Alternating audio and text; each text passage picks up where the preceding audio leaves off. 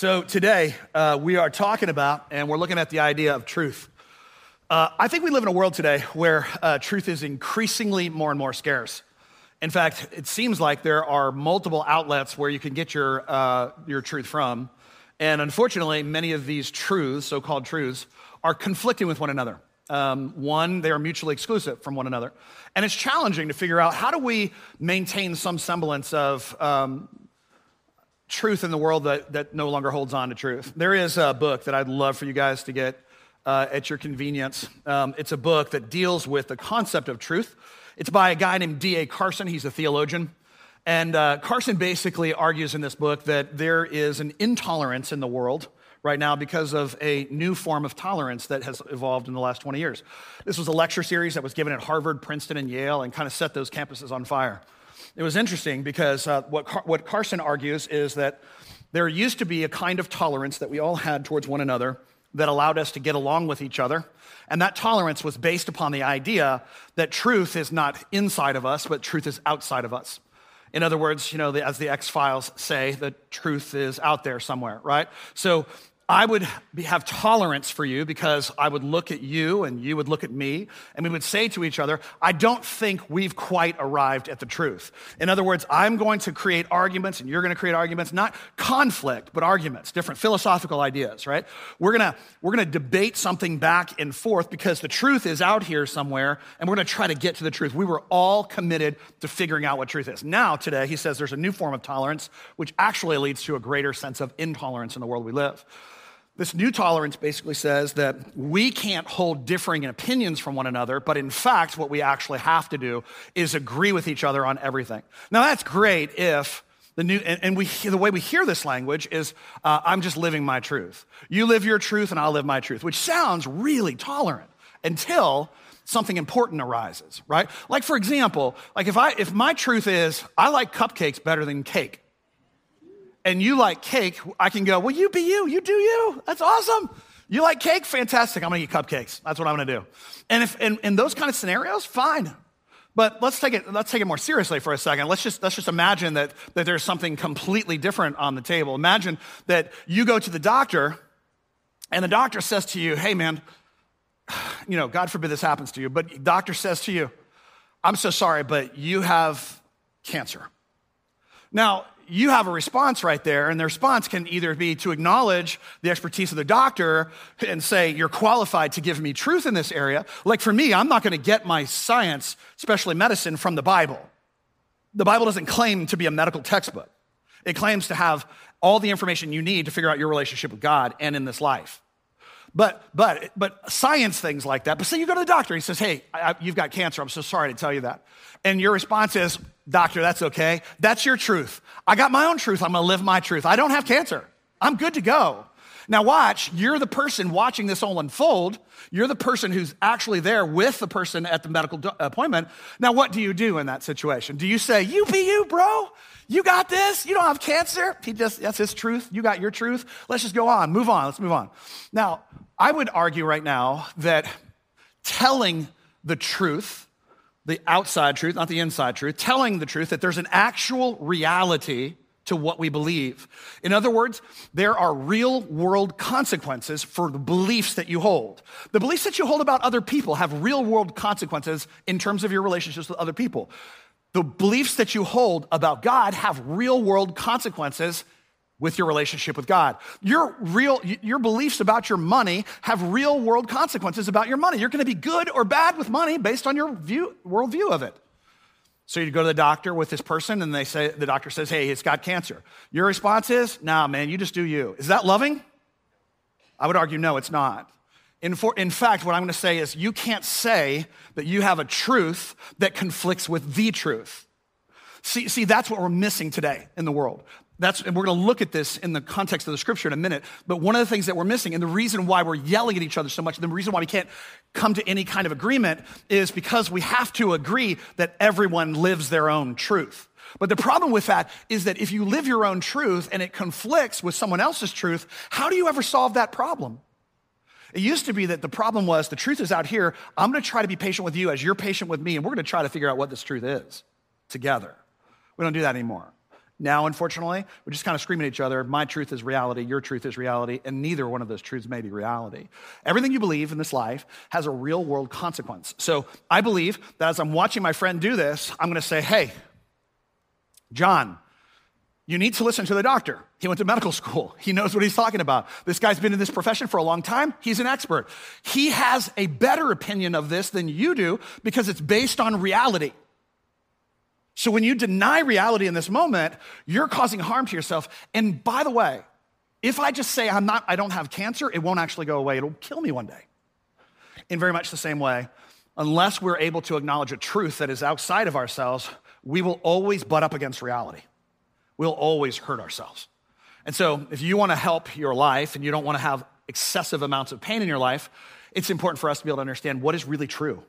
Because when we build our lives on lies or errors, sometimes not lies, but just mistakes, if we build our lives on these things, those too have real world consequences. We can end up hurting the people that we love, we can end up hurting ourselves in the process. So, as we enter into the text today, which is 1 John chapter 5, we're going to start in verse 6. The Apostle John is writing to some Jewish uh, Christians and Jewish unbelievers. And what he's writing about is the trustworthiness of Jesus, right? So when I was thinking about this message, I came up with four questions that I was thinking through. So let's take a look at the first two questions. First two questions How do we know if something is really true? Like, how do we know? I mean, where do you get your information from? Do you get your information from celebrities? Right? I mean, do you get your, I mean, I went to go see the Top Gun movie. I loved it. I thought it was so great. I just wanted to punch people when I left. It was so great. Tell me I'm wrong, guys. Like you just walk out of there, you're like, why didn't I join the Navy? Right? Like, so, but so in those moments, like you walk out of that, you're all jazzed up. Like, but I'm not gonna look to Tom Cruise for my spiritual life. I'm just not. He's an excellent actor. He's a weirdo. But like, he's super, he's an excellent actor, right? But how do we know something's really true? Well, we have to find an expert in the area. We have, to, we have to find somebody who knows what they're talking about in the area that we're trying to find the truth in. Who determines if something is true? Well, here's what we know. Um, someone who has no information or no knowledge and just has an opinion about something actually shouldn't be the person that determines what something is true or not. Like, for example, if I'm trying to figure out something that like is out in space, I'm not going to go to a history teacher. What I'm gonna do is I'm gonna go to an astrophysicist and say, hey, tell me about this reality. Why? Because they studied that, they know that, that's what we're gonna do. And they're going to give me information on that that's probably going to be pretty reliable. Now, there are forms of information that are not true or false. Like, for example, right? Um, for example, um, should you listen to country music or should you not? Clearly, this is a right or wrong, and the answer is no, you shouldn't. I mean, you shouldn't. It deforms the brain. And, uh, and so, so that's science. I have a master's degree in science. Okay, so, so that's not really that, right? It's an opinion. It's an opinion, right? So, which is better, blue or green? Those are opinions. And it's fine to hold differing opinions, but when it comes to factual things, number three and four.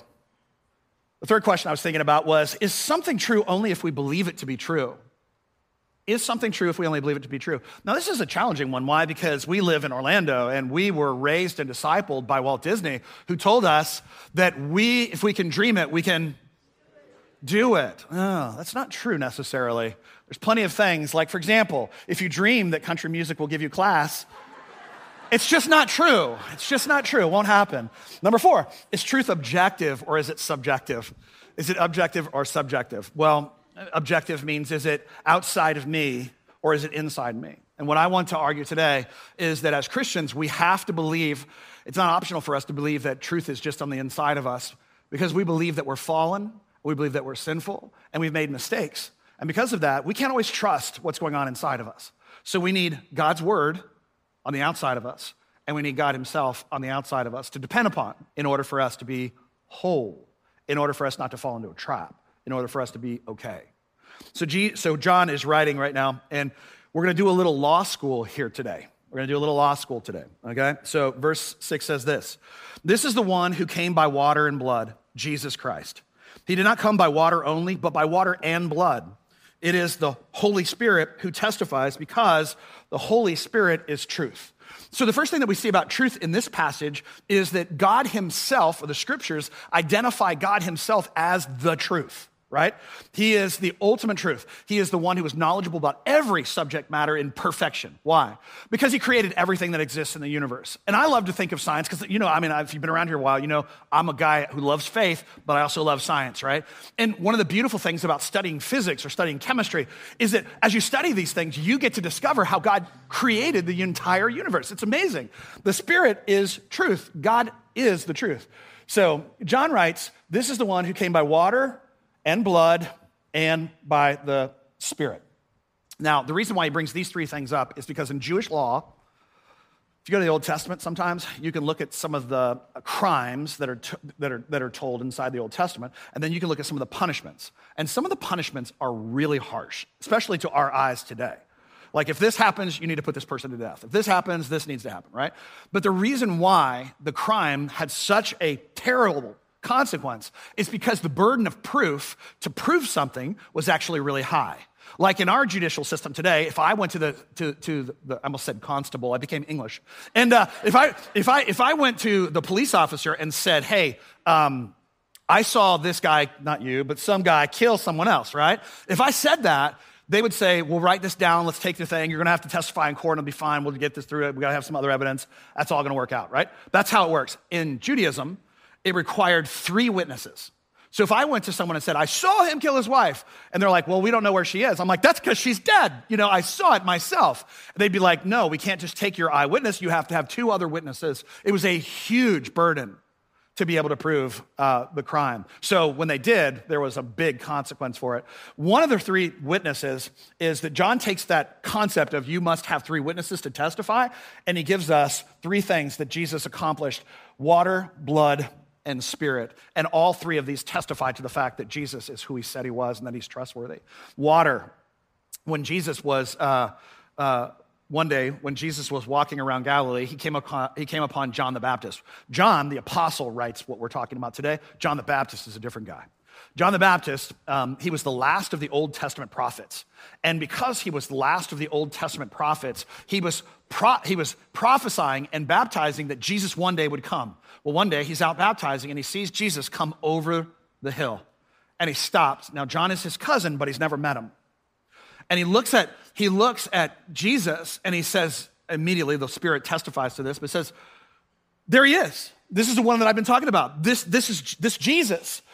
Behold, the Lamb of God who comes to take away the sin of the world. Jesus comes to John and he's like, John, baptize me. And John's like, No, how can I baptize you? You're God. And Jesus is like, Hey, I'm God. You better baptize me, right? Like, and so, so John goes, Okay, fine. And he baptizes Jesus in that moment. In that moment, the Bible tells us that the Father speaks from heaven and everybody present is able to hear it and says, This is my Son in whom I am well pleased. At the same time, the Holy Spirit descends upon Jesus. It's the only passage in all of the Bible where we have the three, the Trinity, in one place, with the Father speaking, the Son, and the Holy Spirit present. So when Jesus came, he came to fulfill all of these Old Testament prophecies and laws that he had to do. It was necessary for him to be baptized. So when John's talking to the first century, he's saying, guys, he did everything he was supposed to do from the Old Testament in order to prove that he really was who he said he was. But he also came by blood. So if we go back all the way to the Garden of Eden, you've got Adam and you've got Eve. They basically choose at some point. We don't know how long they were in Eden before they made this choice, but at some point they choose that they are going to step outside of God's protection and try to find their happiness outside of God. In doing so, it introduces sin into their life and into the world. Now, one of the consequences of this is that when God goes looking for Adam and Eve, they're hiding from each other because now they realize they're naked for the first time. They're filled with shame. And what ends up happening, and by the way, guilt is I feel bad for something I've done. Shame is I am something wrong. And so here's Adam and Eve. They, are, they, now, they now experience not just oh, we did something wrong, but I am something wrong. And they're hiding from each other. They no longer trust each other, and they're hiding from God. And what God does, and if this offends you, it should because it's designed to, right? But God takes an animal, and there, no animals had died, nothing had died in Eden. Everything was perfect and beautiful. They were going to live forever as long as they walk with God. But they didn't. And therefore, God took an animal and destroyed that animal and then took the skins and placed them over Adam and Eve to cover over their shame. And it was in the covering over the shame that Adam and Eve have their shame hidden. This is, the pre- this is the precursor to all of the Old Testament sacrifices. In the Old Testament, on the day of Yom Kippur, the priest, the high priest, would gather all of Israel together. And as he gathered Israel together, he would take a bull, again, designed to be gross and designed to be offensive. I'm sorry for the language. But he took a giant knife and he'd take the bull by the horn and he would pull it across his throat, and boom, all of a sudden, this blood would spill out of this bull.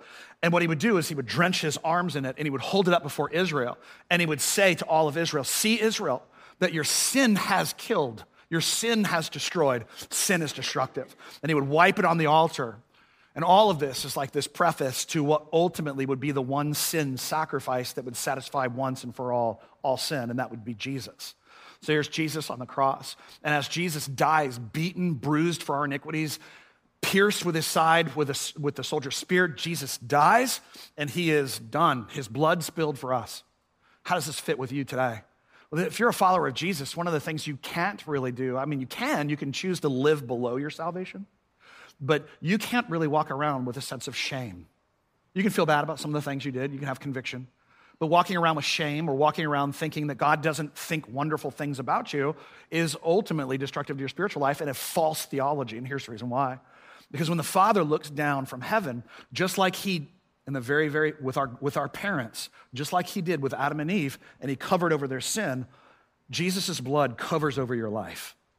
And when you and I say, I am not what God says I am, or I am horrible because I can't get rid of this sin that I just keep doing over and over again, I can't let go, you'll get over it, you'll get through it, but you don't try to get over it and through it by trying to stop the sin, you press into Jesus. Two different strategies. You can't stop drinking, you can't stop sleeping around. You, what you can do instead is you can press into Jesus so he changes your heart desire. Okay? So watch this. So when the Father looks down from heaven, as he looks down from heaven at you, he only sees the shed blood of Christ. And you go, but Pastor, you don't know what I've done. You don't know what I'm doing right now. Like I'm just, I've got some wickedness inside me. I can't figure it out. I don't know what to do with it. I understand that. And I've actually been exactly where you are. But here's what I would tell you. You cannot out sin the blood of Jesus shed for your life. He's covered it thoroughly. He sees it no more. It's one of the most radical, and by the way, unfair things in the entire world. It's not unfair to us, it's unfair to God. His son had to die for us so that our shame could be dealt with. So Jesus came, he settled things with water, he settled things with blood, and also the Spirit testifies to who he is. So let's take a look at another story that deals with truth. It is John chapter 18, verse 37. One day, the religious leaders took Jesus because his teachings were so radical and he was setting people free, and he didn't want people to be bound in legalism. He basically brought them before the Pharisees, brought Jesus before Pontius Pilate. He's a Roman prefect, a judge. And so they say to him, they lie about Jesus, and they say he's pretending to be a king. He's trying to overthrow Caesar. And at that point in time, Caesar Nero was the Caesar in charge. And Nero was the bloodiest of the Caesars in the days of Jesus, for sure. I mean, he used to, he used to have these lavish parties where he would light the roadway on the way into his party with Christians on fire. He hated Christians and Christianity altogether. So, as Jesus is brought before Pontius Pilate, he doesn't want to deal with this. He's trying to deal with his own stuff. He's got stuff to do, like all of us do. And so he's like, What's this religious squabble all about? So Pontius Pilate comes and he says this. He questions Jesus. Verse 37 So, Jesus, you're a king then, huh? That's, that's who you are? And Jesus answered, You say that I'm a king. Smart Alec. In fact, the reason I was born and came into the world is to testify to the truth. Everyone on the side of truth listens to me. So, the reason why he, if you notice, he didn't answer his question. And if you do your own study on this, it's fascinating. Jesus doesn't answer the questions of people a lot of the time. And the reason why he doesn't do that is because just like Pontius Pilate, often people ask Jesus questions. They weren't trying to understand something spiritually, they were trying to justify a position, justify their sin, or do something else. In this case, Pilate is trying to get Jesus to say, Yeah, I am a king. Because if he says that, then he can, by Roman law, put Jesus to death. Jesus cleverly doesn't do that, right?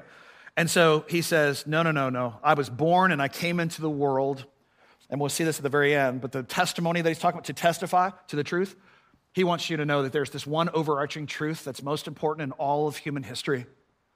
And that is that Jesus came to die for your sins and that anyone who will believe upon him will be saved. And so, no matter where you are in your life right now, if you're trying to figure out your relationship with God and you're like, I don't know who to listen to, I don't know this or that, here's what you need to do. Not just listen to other people, you need to listen to what the scripture says. And basically, everything in our faith is boiled down to who Jesus is and is he trustworthy? Because if he is who he says he is, that he's actually God who came to forgive our sins and that he's trustworthy, you would be foolish not to invest your life in it. There's a guaranteed return eternal life.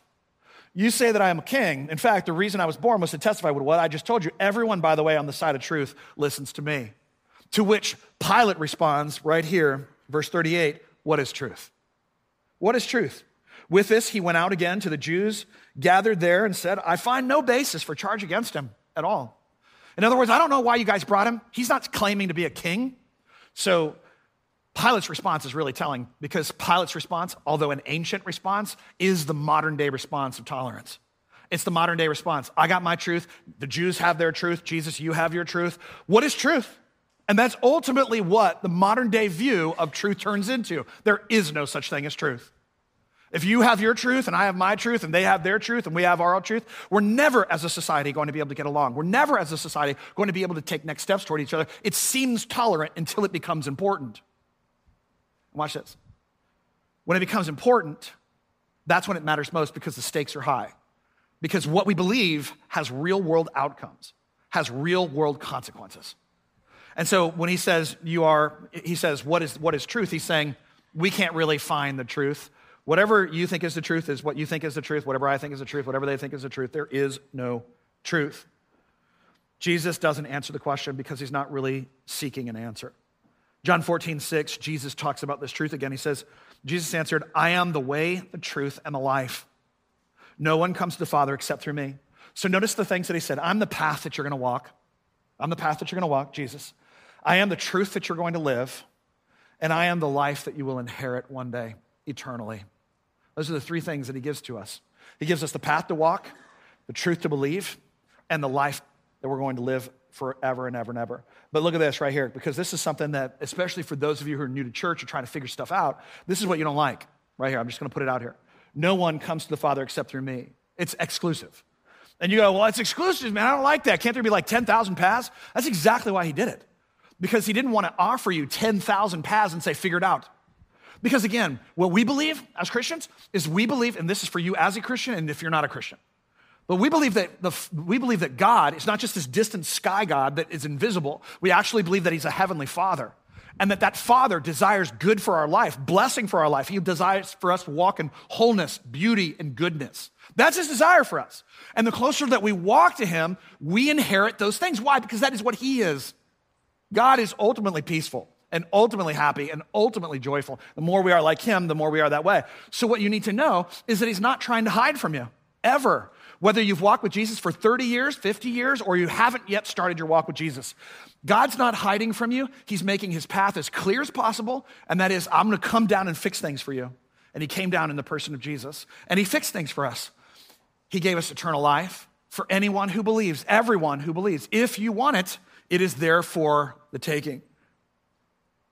The question is again, is Jesus trustworthy? Will he do what he says he's going to do? Well, guys, listen, we, we've been talking about this in terms of relationships, but we can talk about it in the context that we can talk about now. And that is, I've said for a matter of four or five weeks, every relationship has boundaries. And it doesn't matter, I, I don't like these terms at all, and we don't talk politics here, but I don't like the terms because I don't really honestly think they mean anything anymore. But the most conservative person and the most liberal person, wherever, wherever they fall on that spectrum in this room, here's what you need to know you have boundaries somewhere. Everyone might draw those boundaries in different places in their life and with their relationships. But here's what you know we all have boundaries. And because we have boundaries, there's something inside of the reason why we have boundaries is because there's something inside each of us that acknowledges there is something called truth. That that truth is important. That if we don't draw lines, people will get hurt. For example, every one of us can probably agree with the following statements country music sucks. just kidding. Just kidding. You know what we don't do? We don't let sex offenders teach children at school. We don't do it. Why? Well, what if my truth is I think that's fine? You go, you're crazy. We're not going to do that. Why? Because beliefs have real world consequences. And so it really matters what we believe. And then we don't let 40 year old men marry 10 year old girls. Why? Because it's destructive to her. And honestly, I would argue it's destructive to him too. It's terrible. We all agree that those are true because there is this thing called truth. It's not matter of opinion. Opinions are blue and red. This, on the other hand, is truth. We don't let people with a 1.5 GPA graduate from Harvard because you don't want dumb doctors. When he tells you you have cancer, you need to have cancer. Kelly and I were actually in um, the hospital one time, and the doctor came in and said, Hey, um, I have really bad news for you. And we were like, oh. And uh, he said to Kelly, You have cancer. And we were just like, Oh my gosh. I mean, if you've experienced that, you know what that's like. It's, it's just like all of these things you have out here as concerns, they all just come like narrowing down to this one thing. Now your whole life is about this one thing. 20 minutes later, a nurse practitioner came back in and said, I'm so sorry to tell you. The doctor read the wrong chart. And I was like, You don't need to be sorry. Praise the Lord. Thank you. But he then had to go and tell someone else. So there are lines for us right? There, there are lines because there are real world consequences for the things that we believe. In the Hebrew culture, in order for them to be able to make sure that truth was told, that these lines were clear, you had to have a witness of three different people, verses seven and eight. For there are three that testify the Holy Spirit, the water, and the blood. And all three are in agreement. An agreement what? That Jesus is who he said he was, and that scripture, and that he is trustworthy, and that he is trustworthy. In fact, we get uh, an example of this law from Deuteronomy. Deuteronomy is the part of the Old Testament in the Bible where it lays down all of the Mosaic law. Deuteronomy 19:15 says this: "One witness is not enough to convict anyone accused of any crime or offense that they may have committed. A matter must be established by the testimony of two or three witnesses." It's not the same today. Little law school here, right? When you go, when you go to, uh, if, if you and I were to say, "I want to testify in court," what do they do? Well, today they would say, We want you to come in, put your right hand up, put your hand on the Bible. Do you swear to tell the truth, the whole truth, and nothing but the truth? I get all of my legal knowledge from law and order. And, uh, and the answer to that is yes. Yes, I'll do that, right? Well, why do they do that? Like, what, why the Bible? Because what we're doing is we're swearing to an authority that's bigger than ourselves. We're saying, You can trust me because this is serious for me. The, in the Jewish world, in the Hebrew world, they said, This is serious because three of us have come against the one. This is why, by the way, also in the Bible, it says not to bear false testimony against someone else because it has massive consequences to do so. So we go bring it all the way back. Today we have the same kind of thing happening all the time. Like you'll hear people just out in society, they'll say like they're like in conflict with one another, arguing with one another, they'll say something like this. No, no, it's true, man. They're like, no, I don't believe it's true. No, listen, I swear on my mother's grave it's true. And that's supposed to somehow settle the issue. Why? Because this is serious. This is my mom. It's her grave. I don't know what it means if you lie, but you're not supposed to right? Or we just walk around in our culture today and someone's telling the truth, it'll be like, that never happened. I swear to God it did. Absolute. Why? Because that puts an end to it. Why? Because what we're doing is we're appealing to authority that's higher than ourselves. We're not saying, just take my word for it. We're saying you got to take the word of my mom, you got to take the word of the Bible, you got to take the word of God Himself. God is watching over this. But who does God swear to? I mean, when God gets angry, is he like, oh, my me?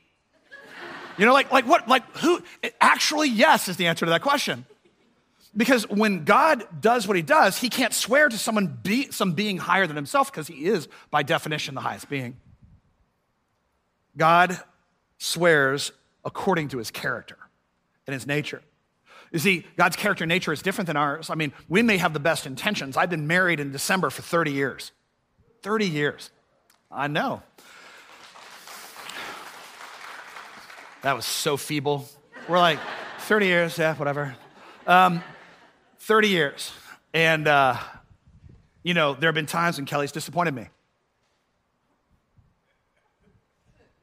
That's all I was going to say. and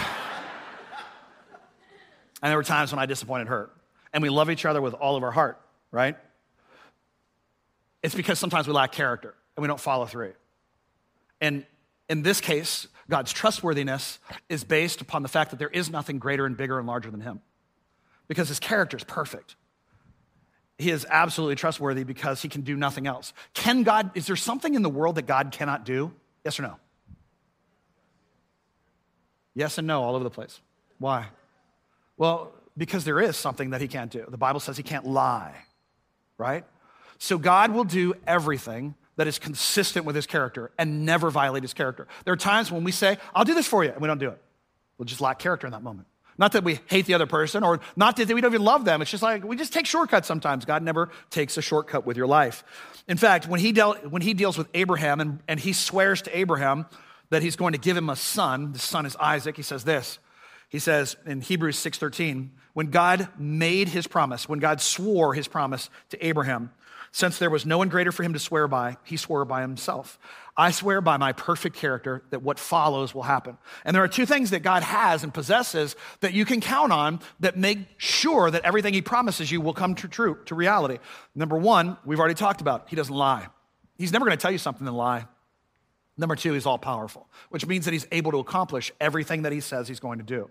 Nothing can come against him, nothing can trick him, nothing can fool him, nothing by force can, can, can uh, knock him off track. He's all powerful you know, sometimes even people come with great, uh, great intentions. They're like, I'm going to do this for you. And, and you're like, that's fantastic. And their, their heart is to do it. But because they don't actually possess the power to make the outcome that they promised happen, they disappoint. God is not like that for you. He will never disappoint you. When He promises you something, now the key is, did He really promise the thing that you think He promised you?